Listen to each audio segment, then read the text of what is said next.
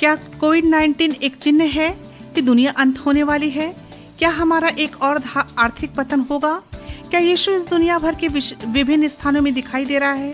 क्या आप जानते हैं कि बाइबल दुनिया के अंत में होने वाली घटनाओं के सटीक भविष्यवाणी करती है? लेकिन सबसे महत्वपूर्ण बात यह है कि बाइबल इस बात की शिक्षा देती है कि हम इस अंत समय में कैसे तैयार हो सकते हैं। साथ में हम बाइबल के उन सवालों के जवाब देंगे जिसका भविष्यवाणी एक अंतर्राष्ट्रीय महामारी का उदय, आध्यात्मिक विनाशकारी प्रतीक, ऑस्ट्रेलिया में झाड़ियों, दुनिया भर के आने के लिए क्या हो सकता है, कि एक चेतावनी है, इसका क्या मतलब है, भविष्य भविष्य में क्या है। बाइबल भविष्यवाणियों में जवाब के लिए एक यात्रा पर अंतर्राष्ट्रीय वक्ता कैमी ऑटमैन में शामिल हो। दुनिया भर में अपनी यात्रा में वह वास्तविक जीवन के संघर्ष का सामना करने के लिए आई है, लेकिन उनके बीच में उसने आशा के चमत्कार पाए। बाइबल की भविष्यवाणियों को अनलॉक करने के लिए कैमी ऑटमैन से जुड़े, क्योंकि वो बताती है कि बाइबल की भविष्यवाणी कैसे पहले से कहीं ज्यादा से तेजी से पूरी हो रही है। नमस्कार, मैं कैमी ऑटमैन हूँ। बाइबल में सबसे महत्वपूर्ण भविष्यवाणियों के माध्यम से बाइबल के भविष्यवाणियों को अनलॉक करने के लिए आपका स्वागत है। कल हमने प्राचीन राजा नबूकदनेस्सर की एक अविश्वसनीय कहानी के साथ शुरू किया जो परमेश्वर द्वारा उसे दिया गया था। उसने उसका सपना उसका सपना जिसने जिसने प्रमुख विश्व राज्यों के उदय और पतन की भविष्यवाणी की। जब यीशु ने भविष्यवाणी की कि दुनिया के अंतिम समय की घटनाओं को कैसे पूरी होगी, तो क्या हम भरोसा कर सकते हैं कि यह सचमुच वैसे ही होगा? बिल्कुल दोस्तों, परमेश्वर अपने हर एक वादे को पूरा करता है। बाइबल हमें यह भी बताती है कि परमेश्वर इस दुनिया की परवाह करता है, और सबसे महत्वपूर्ण बात यह है कि वह आपका परवाह करता है। जैसा कि हम अतीत को देखते हैं, हम यीशु के चरणों में बैठेंगे और दुनिया के अंत के चिन्ह पर सबसे ज़्यादा सीखने वाले शिक्षण को सुनेंगे। आप सभी इस महत्वपूर्ण विषय पर अपने अविश्वसनीय अविश्वसनीय निर्देश को याद करें। लेकिन इससे पहले कि मैं प्रस्तुति करूं, मैं बाइबल की कुछ भविष्यवाणियों के बारे में जानना चाहती हूं। हमारे पास कई संसाधन हैं जो आपको प्रदान करना चाहते हैं, जिनमें से सभी नीचे दिए लिंक पर क्लिक करके बाइबल पर जाकर प्राप्त किया जा सकता है। सबसे पहले आप सभी संग्रहित प्रस्तुतियों को दूसरों के साथ देखने और साझा करने के लिए पा सकते हैं। दूसरा, बाइबल की भविष्यवाणियों को अनलॉक करने का हमारा लक्ष्य ये है कि आप आध्यात्मिक रूप से विकसित हों। इसलिए हम आपको अप, हमारे ऑनलाइन बाइबल स्कूल में दाखिला करने के लिए आमंत्रित करते हैं, जहां आपको बाइबल के कई विषयों पर गहराई से खुदाई करने का अवसर मिलेगा। तीसरा, इन प्रस्तुतियों के दौरान आपके प्रश्न हो सकते हैं। हमारे पास जीवित बाइबल प्रशिक्षक हैं जो अभी आपके सवालों को जवाब देने के लिए अवसर का इंतजार कर रहे हैं। फिर से बस नीचे दिए गए लिंक पर क्लिक करें, भी आपके साथ पत्र व्यवहार करने में प्रसन्न होंगे। इसके अलावा इस वीडियो के चैट सेक्शन के बारे में मत भूलना, हम आपसे बातचीत करना चाहते हैं। इससे पहले कि हम अपनी दूसरी प्रस्तुति चिन्ह के विषय में करें, आइए मिलकर प्रार्थना करें। स्वर्गीय पिता, ब्रह्मांड के राजा परमेश्वर, हम रात आज रात आपके सामने आते हैं। हम उन चिन्हों के बारे में जानना चाहते हैं जो आपने हमें दिए हैं, ताकि हमें पहले से चेतावनी दी जाए कि हम उनके लिए कैसे तैयार होना है, ताकि हम भयभीत ना हो। लेकिन क्योंकि हम आज रात तुझ पर भरोसा कर रहे हैं और तुझसे प्यार करते हैं, क्योंकि हम परमेश्वर के लिए चेतावनी का अध्ययन करते हैं, हम आपसे प्यार करते हैं और उन्हें पसंद करते हैं, और हो सकता है कि हम इन चीज इन चीज़ों के बारे में सोच रहे हों। आज रात हमारे सवालों के जवाब दिए गए हैं, इसलिए वे आपके पवित्र शब्द में आपके द्वारा आश्वस्त महसूस करते हैं। यीशु के अनमोल शक्ति के नाम में, आमीन। हम एक वैश्विक महामारी एक वैश्विक महामारी के बीच में है। यह कुछ अद्भुत पर है और कई लोग अपने और अपने प्रियजनों के लिए डरते हैं। संभावित आर्थिक आपदा होने की संभावना है और किराने की दुकानों पर कई अलमारियां अब खाली पड़ा है। आपको वह नहीं मिल सकता जिसको आपको आवश्यकता है। आपको डर हो सकता है, भविष्य क्या होगा, क्या मैं अपने परिवार का भरण पोषण कर पाऊंगा या रहने की जगह मिल जाएगी, क्या कोविड नाइन्टीन के लिए जल्दी एक टीकाकरण मिल जाएगा। जब हम आज रात दुनिया भर में देखते हैं तो हम देखते हैं बहुत सारे लोग हैरान और परेशान हैं। सभी पृष्ठभूमि और संस्कृतियों के लोग तेजी से चिंतित हो रहे हैं। वे चिंतित है क्योंकि भविष्य के देखते हैं, वे आशा करते हैं आगे क्या हो रहा है। बाइबल के भविष्यवाणियां भविष्य के लिए परमेश्वर की योजना से स्पष्ट रूप में बताती है। आइए इस श्रृंखला के लिए हमारे विषय को दोहराएं। यदि हम बाइबल में तो मेरा मानना है कि यदि हम बाइबल में असहमत हैं तो मेरे लिए ये नहीं है। प्रकाशित वाक्य पुस्तक यीशु के आने के गौरवशाली चमत्कार के साथ शुरू और समाप्त होती है। प्रकाशित वाक्य एक साथ वादों, निहारना व बादलों के साथ आ रहा है और हर एक आंख उसे यहाँ तक उसे लोग छेदा करेंगे। पृथ्वी के सभी लोग उसके कारण शोक होंगे, फिर भी आमीन। प्रकाशित वाक्य हमारी आंखों को स्वर्ग की ओर बढ़ाता है, हमें इस दुनिया के समस्याओं से लेकर समाधान तक ले जाता है जो यीशु है। पुस्तक का अंतिम अध्याय प्रकाशित वाक्य से पता चलता है कि हम यीशु के करीब आने में कितने करीब हैं। प्रकाशित वाक्य बाईस बीस कहता है, जो इन बातों की गवाही देता है वह कहता है, निश्चित रूप से मैं जल्दी आ रहा हूँ। हाँ हाँ प्रभु जल्दी आ। प्रकाशित वाक्य बाईस में यीशु ने तीन बार कहा मैं जल्दी आ रहा हूँ। वह चाहता है हम इस जलवायु घटना के लिए तैयार रहें। आप सोच रहे होंगे यीशु कितनी जल्दी आने वाला है। यीशु के चेले भी यही चाहते थे। उन्हें उसे मैथ्यू चौबीस में सीधे पूछा तीन वचन, आपके आने का चिन्ह क्या होगा और अंत कैसा होगा। अध्याय चौबीस में उसकी वापसी के विषय में बीस से अधिक चिन्हों की रूपरेखा प्रस्तुत करता है। एक रोमांचक विषय है। वह हमसे बहुत प्यार करता है, इसलिए वह हम हमें पहले ही सब बता दिया है। तो आइए आज रात इनमें से कुछ के बारे में जानें। एक उत्कृष्ट प्रस्तुति में यीशु ने सत्रहवीं ईस्वी में जेरूसलम के पतन से जुड़ी घटनाओं को उन लोगों के साथ मिलवाया। उनके साथ होंगे और दुनिया का अंत होगा। उन्होंने दुनिया के धर्म पर चिन्ह होंगे, राजनीति राजनीति के क्षेत्र, प्रकृति के क्षेत्र और समाज की संगति में अपनी वापसी के चिन्ह दिए। इनमें से पहला चिन्ह दुनिया के धन पर चिन्ह दिखाई देगा। आइए मत्ती चौबीस चौबीस पर जाएं, देखें कि यीशु क्या चेतावनी देता है। झूठे मसीह के लिए और झूठी भविष्यवक्ता उठेंगे, महान चिन्ह और चमत्कार दिखाएंगे। दूसरे आने से पहले हमें धार्मिक आगुओं की झूठी शिक्षाओं के विस्फोट की उम्मीद करनी चाहिए, जो झूठे चिन्हों के साथ लोगों को परमेश्वर के वचन से दूर ले जाएंगे। मित्रों, सारे चमत्कारी कार्य परमेश्वर की तरफ से नहीं, बाइबल सिखाती है दुष्ट आत्माएं भी चमत्कार कर सकती हैं। आइए प्रकाशित वाक्य सोलह चौदह देखें, क्योंकि वे दुष्ट आत्माओं की आत्मा है, वे चिन्ह दिखाते हैं, पृथ्वी के राजाओं के पास जाते हैं, पूरी दुनिया को भरमाते हैं, सर्वशक्तिमान ईश्वर के महान दिन की लड़ाई तक इकट्ठा करने के लिए।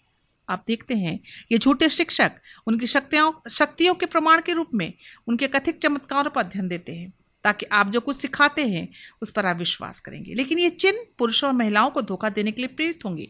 वे नकली होंगे, वे मूल रूप से करीब आते हैं। नकली जितना अधिक विश्वसनीय होगा। इसलिए आपको बाइबल जानने की जरूरत है मेरे दोस्तों। अगर कोई धर्मगुरु आपको बाइबल से दूर ले जाने की कोशिश करता है तो सावधान रहें।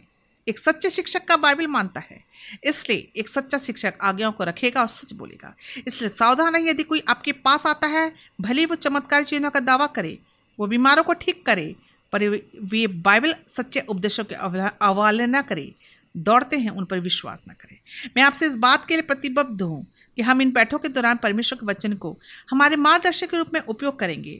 मैं आपको इसके लिए अध्ययन करने के लिए आमंत्रित करती हूँ। इसके लिए मेरा शब्द न लें।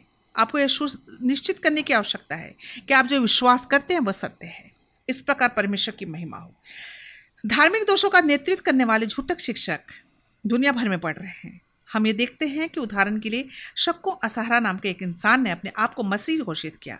उन्होंने जापान के एकमात्र पूर्णबद्ध स्वामी होने का वादा किया और आपने आपको परमेश्वर का मेमना कहा। असहरा ने दावा किया कि अपने अनुयायी को आत्मिक शक्ति हस्तांतरित करेगा और अपने पापों को उनके बुरे कर्म से दूर कर सकता है। उनकी पुस्तक प्रकाशित होने के तीन साल बाद उन्होंने अनुयायियों को टोक्यो मेट्रो में घातक गैस जारी की, जिनके तेरह लोग मरे और हजारों लोग घायल हो गए। पिछले पचास वर्षों में दिव्य आत्माधिक नेताओं के दाव होने का वालों की तेजी से वृद्धि हुई।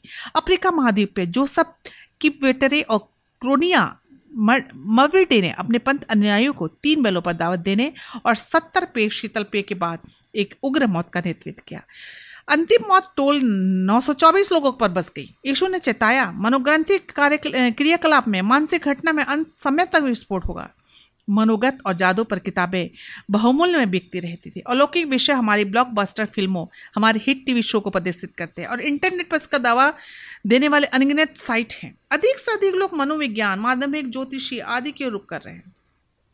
हताश लोग अपनी समस्याओं को वास्तविक उत्तर चाह रहे हैं, लेकिन ये उन्हें सितारों नहीं पाएंगे। हम इन्हें झूठे मसीहियों को देखते हैं। झूठे भविष्यवक्ता अंतिम चिन्ह का चिन्ह है। इनके बाद आइए मत्ती चौबीस छः सात में देखें। यीशु कहते हैं, आप युद्धों युद्धों के अफवाहों के बारे में सुनेंगे। एक राज दूसरे राज के खिलाफ उठेंगे और एक राज्य दूसरे राज्य के खिलाफ उठेंगे। यीशु ने भविष्यवाणी की। अंत से ठीक पहले वैश्विक स्तर पर अंतर्राष्ट्रीय संघर्ष होगा। दूसरे शब्दों में विश्व युद्ध होंगे। अब पिछली शताब्दी को देखिए। हम जानते हैं कि खूनी जंग था। समाजशास्त्री का अनुमान है बीसवीं शताब्दी में अकेले के रूप में एक सौ अस्सी मिलियन मौत हुई। इक्कीसवीं सदी में दुनिया भर में बहुत संघर्ष हुए। इराक, अफगानिस्तान, यूनान, यमन, सीरिया आदि युद्ध के कारण बहुत तबाही हुई। दुनिया भर के कई देशों में अनिश्चितता, अशांति हो गई। लोग सच्चे शांति और आशा के लिए तरस रहे हैं। एकमात्र वास्तविक आशा मसीह में हमारा उद्धार करता है। इससे कोई फर्क नहीं पड़ता कि आप किस ग्रह में कहाँ रहते हैं। लोग शांति के लिए तरस रहे हैं, लेकिन वास्तविक शांति बहुत नाजुक है। बाइबल भविष्यवाणी करती है वैश्विक शांति हासिल करने के लिए सभी मनवायिक प्रयास विफल हो जाएंगे। एक पहला थिस्सलुनीकियों के पाँच तीन में प्रेषित पौलुस इसका वर्णन इस तरह करता है कि जब वे कहते हैं शांति और सुरक्षा, तो उन पर अचानक विनाश आ जाता है और वे नहीं बचेंगे। एक शांति संधि का क्लासिक उदाहरण है जो सभी युद्ध को समाप्त करने वाला था। अट्ठाईस जून उन्नीस सौ उन्नीस को व्यवसाय की संधि है जिसने सब राष्ट्र संघ का नेतृत्व किया, लेकिन यह काम नहीं किया। नहीं, यह इतिहास में सबसे खराब विश्व था, लंबे समय तक नहीं था। द्वितीय विश्व युद्ध छिड़ गया। उसके बाद उन्नीस सौ पैंतालीस में संयुक्त राष्ट्र का गठन हुआ।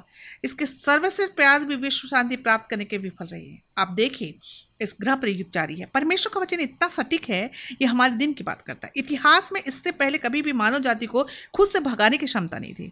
जब यीशु फिर से आते हैं तो वह हिल जाता है। ऐसे समय में जब मानव जाति में पूरी पृथ्वी नष्ट करने की क्षमता हो, क्या सौ साल पहले मानव जाति में यह क्षमता थी? नहीं। आज हमारे पास पृथ्वी की आज़ादी को कई बार खत्म करने की परमाणु क्षमता है।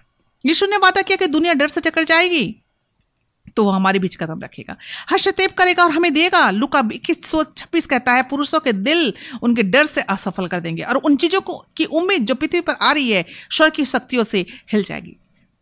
जब आप दुनिया जब आप पर बंद हो रही है दुनिया और आप डर आपके दिल को परेशान कर रहा है, तो आपको अपनी आंखें यीशु पर उठाने की जरूरत है, क्योंकि वह शांति दूत है। सारा इतिहास एक ग्रेट क्लाइमेक्स की ओर बढ़ रहा है। यीशु कहते हैं, इस पृथ्वी पर अपनी आंखें बंद करो और दिव्य वास्तविकता पर ध्यान केंद्रित करो। वो कहते हैं, मैं लौटने वाला हूँ। इन बाइबल के भविष्यवाणी को अनलॉक करने से पता चलता है कि आशा है, दोस्त है। हम में धर्म में चिन्ह को देखा है, राजनीति में। अब बाइबल क्या कहती है? प्रकृति में भी चिन्ह है। बाइबल भविष्यवाणी करती है सभी प्रकृति शक्ति होगी विफल होगी। यीशु के आने से ठीक पहले हमें बवंडर, आग, बाढ़, तूफान, विनाश की महामारी की उम्मीद करनी चाहिए जिसकी हम शायद कल्पना भी न कर सकें। इन प्राकृतिक आपदाओं की दुनिया भर में भूख, हड़ताल, अकाल के लिए बाइबल की भविष्यवाणी है। मत्ती चौबीस सात, विभिन्न स्थलों में अकाल, महामारी, भूकंप होंगे। अब हमारे पास हमेशा अकाल और भूखमरी की एक अद्भुत दर पर अंतर्राष्ट्रीय स्तर बढ़ रहा है। विश्व खाद्य पदार्थ कार्यक्रम के कार्यक्रम के अनुसार दो हज़ार उन्नीस के अंत में एक सौ पैंतीस मिलियन लोग भूख भूख से मरे जा रहे हैं। यह संख्या बढ़कर दो सौ पैंसठ मिलियन होने की संभावना है। लेख में कहा गया है, इससे पहले कि कोरोना वायरस यहाँ तक मुद्दा बन गया, दो हज़ार बीस तक द्वितीय विश्व युद्ध के कई कारणों से खराब मानवीय संकट का सामना करना पड़ा। और जैसे जैसे दुनिया भर में कोरोना वायरस के कारण मौतें बढ़ती गईं, विश्व खाद्य कार्यक्रम ने चेतावनी दी कि दुनिया एक संभावित भूख महामारी का सामना कर रही है। भोजन की आवश्यकता अधिकांश लोगों की संख्या दुगुनी हो सकती है। उदाहरण के लिए, अभी भारत में लाखों लोग हैं कोविड नाइन्टीन के दौरान हफ्तों तक बिना काम के रहे, भूख से जूझ रहे हैं। बीबीसी की रिपोर्ट, इस बंद की वैश्विक अकाल पड़ सकता है।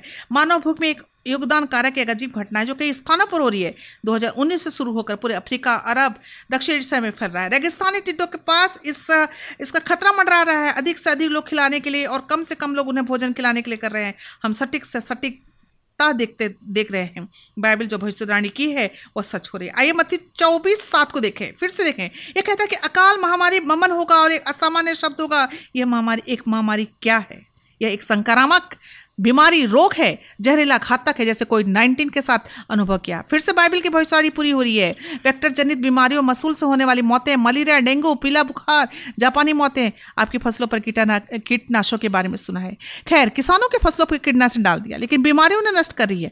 यीशु ने मत्ती चौबीस में चेतावनी दी, भूकंप होंगे, विभिन्न स्थानों पर अकाल, महामारी और भूकंप होंगे।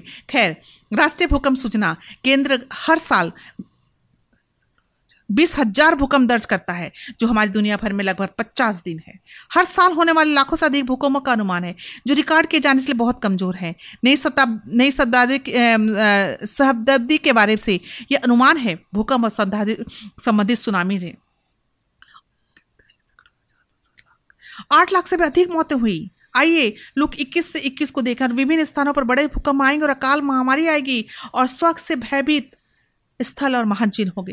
प्रकृति में उथल पुथल विभिन्न मौसम को प्रकट करेगी। तूफानी, आंधी, बवंडर, बाढ़, आग तेजी से उत्तराधिक में खुद को प्रकट करेंगे। क्या आप जानते हैं कि दो हज़ार उन्नीस में मौसम की आपदाओं पर चालीस बिलियन का खर्च किया गया था? हमने हाल ही में कैलिफोर्निया में, न्यू साउथ वेल्स में, ऑस्ट्रेलिया में तबाही में बहुत सारी आगे देखी, जहाँ उसने इतिहास का सबसे खराब आग का मौसम था। तेरह पॉइंट छः मिलियन एकड़ जलने के साथ या उनके राज्य का छः प्रतिशत ट्रॉपिकल साइक्लोन परिणामस्वरूप जिम्बाब्वे पिछले साल रिकॉर्ड का मौसम संबंधी सबसे घातक आपदा का सामना कर रहा था।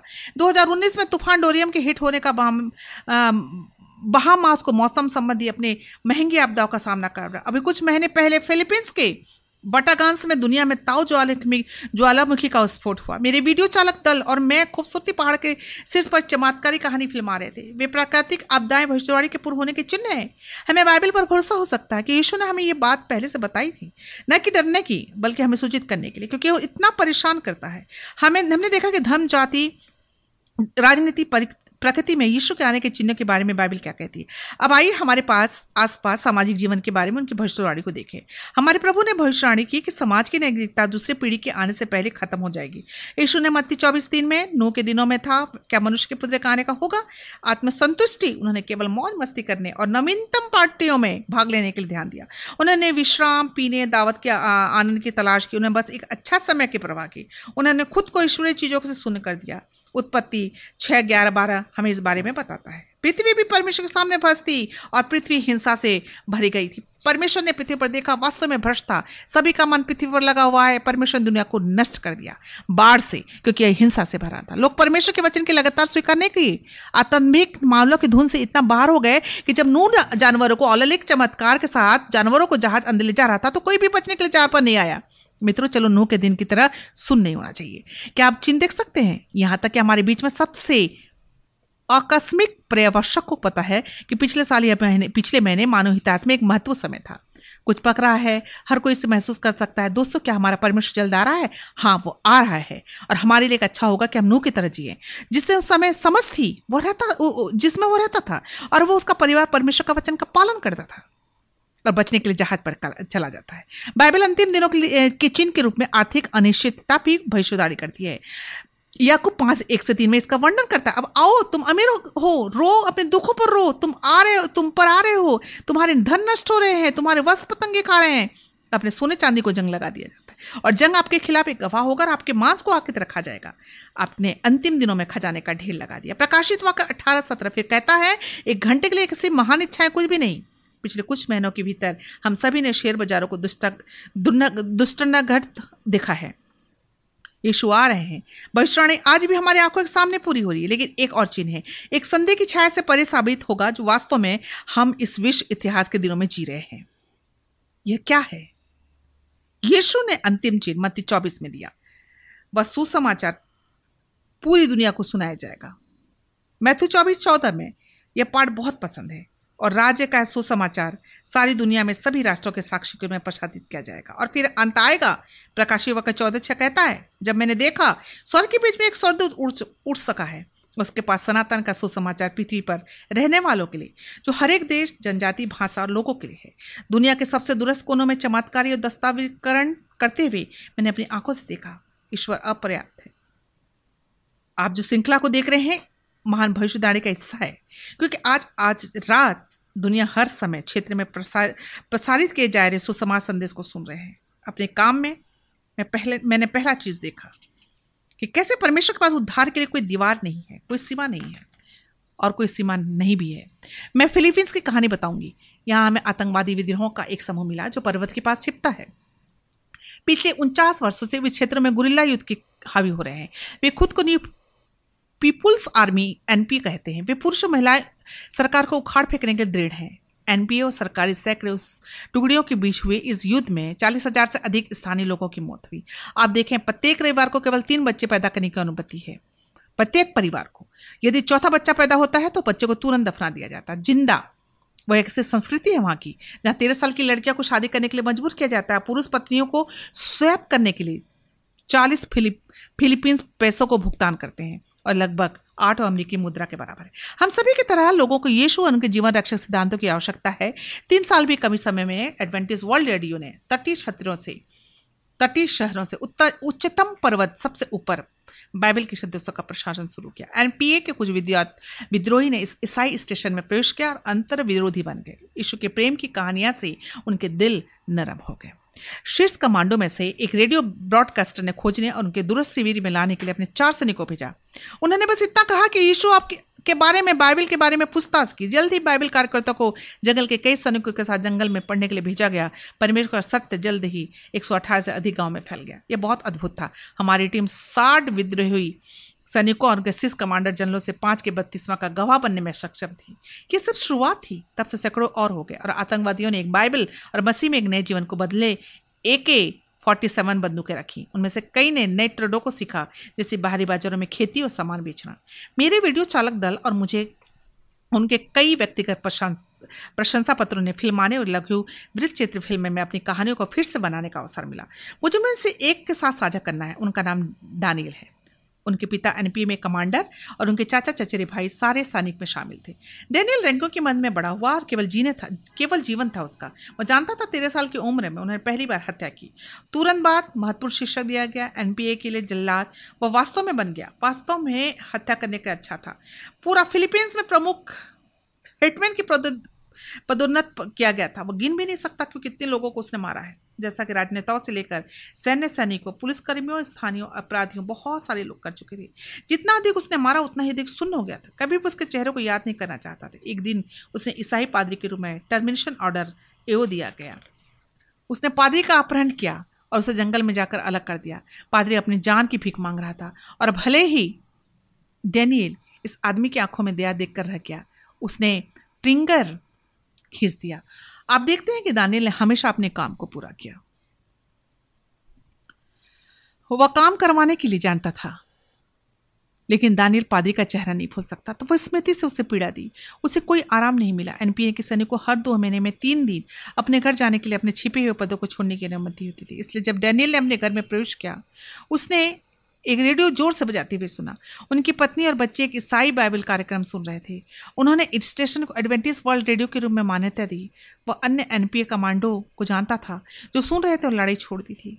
I N P N P G बपतिस्मा लिया, लेकिन वह पहली बार था जब उसे सच में सुना।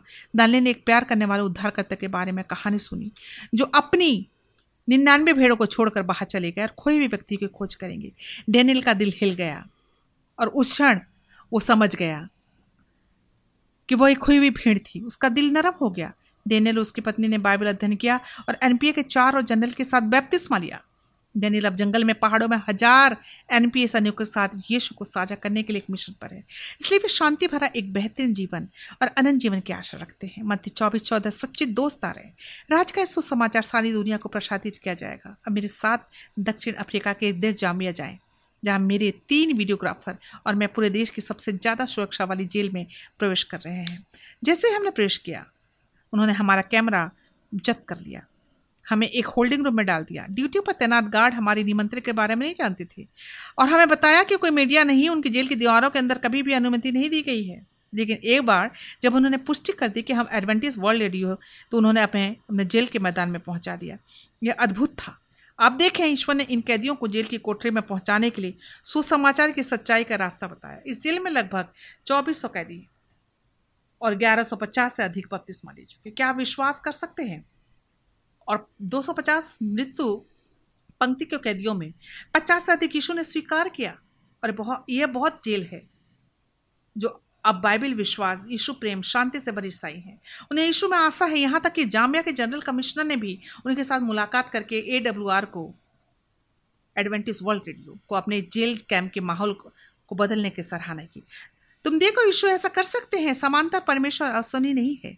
वह इस धरती के सबसे गहरे सबसे गहरे कोनों के अनजाने में पहुँच गया है। यही यीशु कहता है। जिस तरह चोर ने सूली पर लटका दिया गया, उसने जीवन और उसके द्वारा चुने के विकल्प के बारे में सोचा और जानता था कि उसके अपराध वंचित थे। इस राजा का पात्र फिर भी यीशु ने बगल में जो आदमी था, वो इतना शांत और दयालु था। अपने अत्याचारियों के लिए प्रार्थना की। चोर को यकीन हो गया कि आदमी परमेश्वर का पुत्र है। उसने अंतिम कार्य में उसे केवल याद रखने के लिए कहा। इसने चोर को आश्वासन दिया, छुड़ा लिया जाएगा। उसी क्षण वह मोक्ष की आशा के साथ मर गया। आज मृत्यु दंड पर यह आशा दी गई। इस आशा के दौरान जब हम जाम्बिया की जेल की यात्रा कर रहे हैं, तो ए डब्ल्यू आर के पास संदेश सत्रह एक हज़ार सत्रह से अधिक इंजिलवादी साइटें थीं। इनमें से एक हज़ार अकेले राजधानी लुसाका में थी। ऐसा पहले कभी नहीं हुआ। ये लोग उनकी बाइबल को विषय को सुन रहे थे जिन्हें हम एक साथ पढ़ रहे हैं। और तीन हफ्ता के अंत में अट्ठारह हज़ार को बत्तीसवा दिया गया। क्या आप ये आश्चर्यजनक नहीं है? लेकिन रुकिए, परमेश्वर ने एक और भी बड़ा आश्चर्य किया। हमें रवांडा के देश में प्रचार करने का मौका दिया। तीन हफ्तों के अंत अंत, अंत में लगभग एक लाख आठ हज़ार बपतिस्मा लिए गए। आपने यह ना यह सुना, एक दिन में एक लाख आठ हज़ार बपतिस्मा। लोग बाइबल से सीधे सच के लिए भूखे हैं। कोई फ़र्क नहीं पड़ता उनकी संस्कृति या कहाँ रहते हैं। यह प्रभु की आवश्यकता मानवीय इच्छा है। मैं आपके साथ भव्य पैमाने की कहानियों को साझा कर रही हूँ। लेकिन याद रखें, इन बड़ी पैमाने पर बपतिस्मा के भीतर परमेश्वर व्यक्तिगत रूप से व्यक्तिगत रूप से हम में से हर एक का पीछा कर रहा है। तो आगे मैं आपको रूबेन के बारे में बताना चाहती हूँ। रूबेन अर्जेंटीना में रहता है। वह एक ईसाई घर में बड़ा हुआ, लेकिन एक बार सफल व्यवसायी बनने में वह अपने आप को आगे बढ़ाने के लिए खुद को परमेश्वर से दूर कर लिया।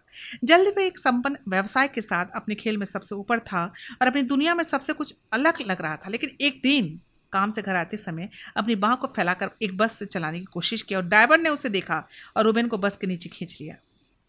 वो आईसीयू में टूटे पैर, एक ढह चुके फेफड़े और अन्य कई चोटों के साथ जाग गया। एक लंबी और दर्दनाक वसूली की बात, लेकिन कुछ अजीब हुआ जिसने उसे भीषण महीनों में जीवित रखा।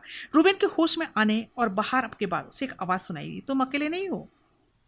आप इस माध्यम से इसके माध्यम से बनाएंगे एक टुकड़ा जिसे वो पहले कभी नहीं जानता था। उसके ऊपर धोया गया। उसे उम्मीद थी। अस्पताल में चार महीने के बाद रूबेन व्हीलचेयर में घर गए। जल्दी उन्हें एहसास हुआ कि गतिविधियों के करने में असमर्थ हैं। वह एक बार आनंद ले चुका था। उसने हमारे साथ साझा किया वह धीरे धीरे गहरे अवसाद में घिर गया है। मैंने अपनी नौकरी, अपना पैसा, अपने व्यवसाय खोज दिया खो दिया और प्रतिष्ठा जो मैंने अपने समुदाय में महसूस की। मैंने खुद का एक खोल था और मेरी पीड़ा है। मैंने फैसला किया कि मैं अभी और जीना नहीं चाहता था। एक दिन रूबेन ने फैसला किया कि वो आत्महत्या करके अपने दर्दनाक जीवन का समाप्त कर लेगा, जैसे कि उसने कलाई से कलाई को पकड़ने के लिए चाकू पकड़ा। रेडियो खेल रहा था। पृष्ठभूमि में अचानक स्टेशन बदल दिया। यह कभी पहले नहीं हुआ। उसे आश्चर्यचकित करता था। रूबेन ने इसे चौंका दिया, खासकर जब वो रेडियो के माध्यम से एक आवाज़ सुन रहा था। उसी आवाज़ को उसने अस्पताल के आईसीयू से सुना था। वह अकेला नहीं था। वो उस माध्यम से खींचेगा। उसने अस्पताल के महसूस की शांति की। यह अब उस पर धोया और आत्महत्या के सभी विचार गायब हो गए। आश्चर्य रूप से रूबेन ने अनभिज्ञ ये वही है जो वास्तव में दिलचस्प है। हमारे एडब्ल्यूएस स्टेशनों में एक के पहले परीक्षण प्रशासन को सुन रहा था। वह उस स्टेशन को पूरे दिन हर एक दिन में बात सुनता था। उसके द्वारा सुनाए गए संदेश उसके दिल को छू गए और रूबेन उसको सच्चाई से जानने के लिए एक जलती हुई इच्छा महसूस हुई। आज रूबेन पूरी तरह से चंगा हो गया। वह अपने स्थायी चर्च में सक्रिय है और एक सप्ताह बाइबल अध्ययन समूह में जाता है। लेकिन उस सबसे अच्छी बात यह है कि उसे पूरे दिन चलना पड़ता है। कुछ ऐसा दिन जिसने जो सोचा था कभी नहीं कर पाएगा। यीशु के बचत वाले सुसमाचार को साझा करना। जैसा कि आप देखते हैं मित्रों, सुसमाचार रेडियो, टेलीविज़न और इंटरनेट के माध्यम से सभी बाधाओं को पा, पार करता है। बहुत सारे लोग अपने फो, फ़ोन पर टेक्स्ट संदेश प्राप्त कर सकते हैं, अपने सेल फोन पर बाइबल की प्रस्तुतियां देख सकते हैं। परमेश्वर दूर दराज के गांवों से लेकर बंजर रेगिस्तान तक, अमीर घरों से लेकर गेटेड समुदाय, जेलों, अपने नन्हे मासूमों के साथ शहरों तक, हर तरह से लोगों तक पहुँच रहे हैं। सुसमाचार पहुंचाया जा रहा है उल्लेखनीय तरीकों से। इन अंतिम दिनों में लाखों लोगों को पहले से उसकाया जा रहा है। जैसा कि तत्काल की भावनाओं के साथ समय बदल रहा है, लाखों लोग इस दुनिया की अनिश्चितता को बदल रहे हैं ताकि एक बेहतर दुनिया की तलाश हो। कई लोगों ने इस दुनिया के सुदूर देशों में सुसमाचार लेने के लिए सभी का बलिदान किया। ईश्वर चल रहा है, कुछ खास कर रहा है, भविष्यवाणी को पूरा कर रहा है। हम परमेश्वर के राज को कगार पर हैं। मत्ती चौबीस में यीशु ने जिन संकेतों के बारे में हमें चेतावनी दी, वे लगातार और तीव्र होते जा रहे हैं। ये आधी रात के दोस्त हैं। ईश्वर आपको उनकी वापसी के लिए तैयार करने के लिए अपील कर रहे हैं। यीशु ने स्वर्ग वापस भेजने से पहले अपने शिष्यों को अंतिम शब्द इस तरह से दिया, मुझे अब तुम्हें छोड़ना है, लेकिन हमेशा के लिए नहीं। एक दिन मैं वापस आऊँगा। इससे पहले कि मैं ऐसा करूँ, दुनिया ऐसे लगेगी मानो अलग हो रहा है। राष्ट्र एक दूसरे से नाराज होंगे, युद्धाएंगे, यहाँ तक कि प्रकृति भी उग्र हो जाएगी। भूकंप परिणाम परिमाण में बढ़ेगा, संक्रामक प्रकोप होंगे, महामारी, अनुपात, एनएस और ये सब सब चीज़ें होने लगेगी, तो बहुसंख्यक लोग घबरा जाएंगे। लेकिन मेरी अनुयायी की यीशु कहते हैं, मेरे अनुयायी की जरूरत नहीं है। वास्तव में जब यह सब शुरू होगा तो यह रिडेप्शंस ड्रिफ्ट नित देखने के लिए है। यीशु कहते हैं, लो मैं हमेशा तुम्हारे साथ हूँ, यहाँ तक कि दुनिया के अंत तक भी। और याद रखना, मैं तुमसे प्यार करता हूँ। सिर्फ ये यीशु सिर्फ एक एक चीज़ के बाद है, वो आपके लिए उसने अपने दिल देने के लिए एक साथ रिश्ते में प्रवेश करने की लालसा रखता है। यीशु चाहता है कि आपका जीवन बदल जाए। यीशु आज भी चाहता है, अच्छी बात है कि उसके साथ हम चल सकते हैं। आज हमारे पास सुसमाचार रेडियो के द्वारा, टेलीविज़न के द्वारा, इंटरनेट के माध्यम के द्वारा परमेश्वर का वचन आज हमारे पास आ रहा है, लेकिन क्या हम परमेश्वर के वचन को उसके पास पहुँच दुनिया के लोगों तक पहुँचाने के लिए तैयार हैं? अजीजों, संक्रामक प्रकोप तो होंगे, महामारी अनुपात भी होगी। सब चीज़ें जब होने लगेगी तब बहुसंख्यक लोग घबरा जाएंगे, लोग देखने लगेंगे, लोग परेशान हो जाएंगे, लेकिन मेरे अनुयायी की ज़रूरत नहीं है। वास्तव में जब ये शुरू होता है, ये रिडेम्पशन ट्रिप जब नीत देखने के लिए होता है, यीशु कहते हैं, लो मैं तुम्हारे साथ हूँ, लो मैं तुम्हारे साथ हूँ, यहाँ तक नहीं दुनिया के अंत तक भी। याद रखना, मैं तुमसे प्यार करता हूँ। यीशु हमसे प्यार करता है। यीशु चाहता है कि हम उसके पास आएं। आज हमारी ज़रूरत है कि प्रभु यीशु के पास हम आएं, और जैसे लोगों ने परमेश्वर को अपना जीवन सौंपा, रूबेन ने अपने जीवन को परमेश्वर पर सौंप परमेश्वर को सौंपा, वो ए डब्ल्यू एस स्टेशनों में आकर उसने अपने जीवन की गवाही दी। रूबेन को सच्चाई जानने के लिए जलती हुई इच्छा महसूस हुई। आज रूबेन पूरी तरह से चंगा हो गया। वो अपने स्थायी चर्च में सक्रिय है, एक साप्ताहिक बाइबल अध्ययन कर रहा है, उस समूह में जाता है। लेकिन अच्छी बात यह है कि अपना जीवन और प्रभु यीशु मसीह को सौंप चुका है। इसके लिए वो जितना दूर भी उसे चलना है, वो चलता है चलता है और यीशु के बचत वाले सुसमाचार को लोगों तक साझा करता है। जैसे आप सब देखते हैं कि जैसा रूबेन की ज़िंदगी में हुआ, हम में से कितनों की ऐसी ज़िंदगी में हुआ होगा। हम में से कितने ऐसे रूबेन की तरह जी रहे होंगे। आइए हम भी अपने दिलों की गवाही, अपने जीवन की गवाही हम दूसरों तक साझा करें, दूसरों को बताएं, ताकि जो लोग ईश्वर प्रभु यीशु को जानना चाहते हैं वो जान सकें। यीशु का दूसरा आगमन आपके साथ एक पुनर्मिलन के बारे में बताता है। अभी आप अपने दिल की पेशकश करना चाहेंगे? यदि आप करना चाहेंगे तो ईश्वर के प्रति अपने आप को वफादार रखें। आइए परमेश्वर हम सबको आशीष दे जब अपने जीवन को परमेश्वर के हाथों में सौंपते हैं। Thank you.